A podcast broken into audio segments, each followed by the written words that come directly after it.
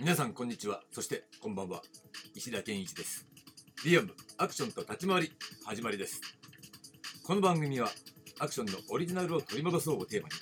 アクションや立ち回りについてアクション理論研究者の石田が他では聞けない話をお届けしています。どうぞお付き合いください。今週のテーマはアクション俳優は終わっているです。はいということで新しいテーマが始まります。えー、ということで、まあ、その前にね、ちょっと、えー、軽いエピソードをお話ししてみたいと思うんですが、実は先週の夕刊かなんか新聞でですね、えー、元プロレスラー、タレントとしてもね、活躍されたストロング金剛さん、えー、レスラー名はね、ストロング小林さん、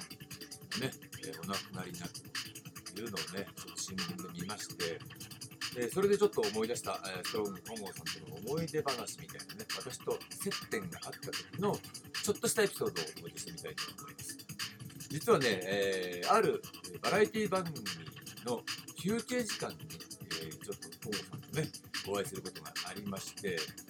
まあ、当時ね、若かった頃なんですが、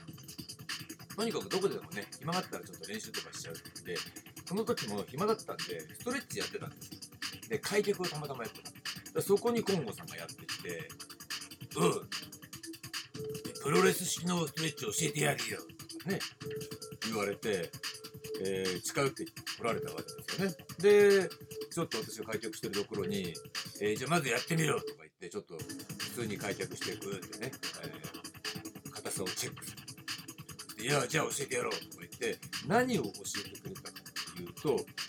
膝の皿を回すんです。で、開脚した状態で、まあ、可動域、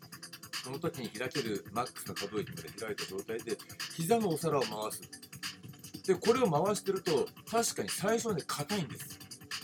だけど、回していくと、だんだんだんだん柔らかくなって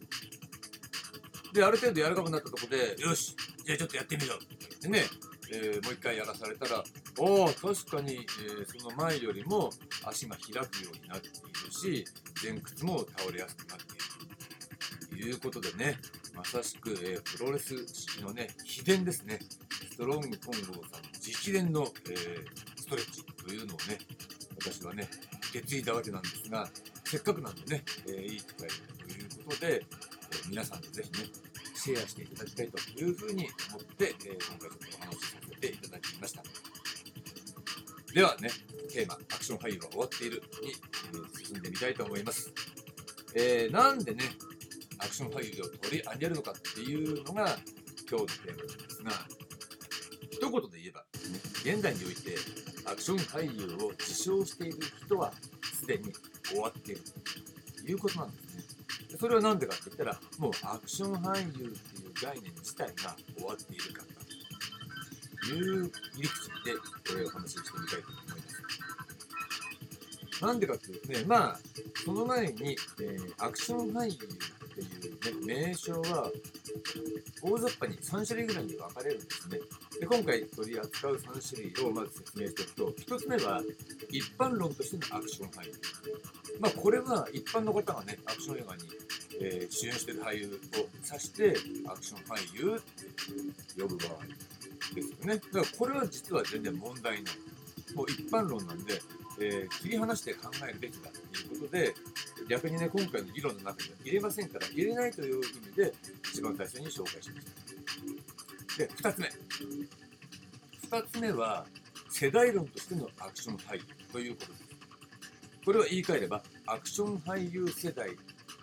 アクション俳優世代の人ということになりますよね。えー、そういう世代がかつてありました。そしてもう一つっていうのは、同じくね、世代論として考えるならば、えー、現代人においてアクション俳優を名乗っている人ということになりますね。えー、で、今話したアクション俳優世代の人、そして現代人でアクション俳優を名乗っている人、えー、この2つが終わってるということを、えー、今週のテーマとして、えー、提案したいということになります。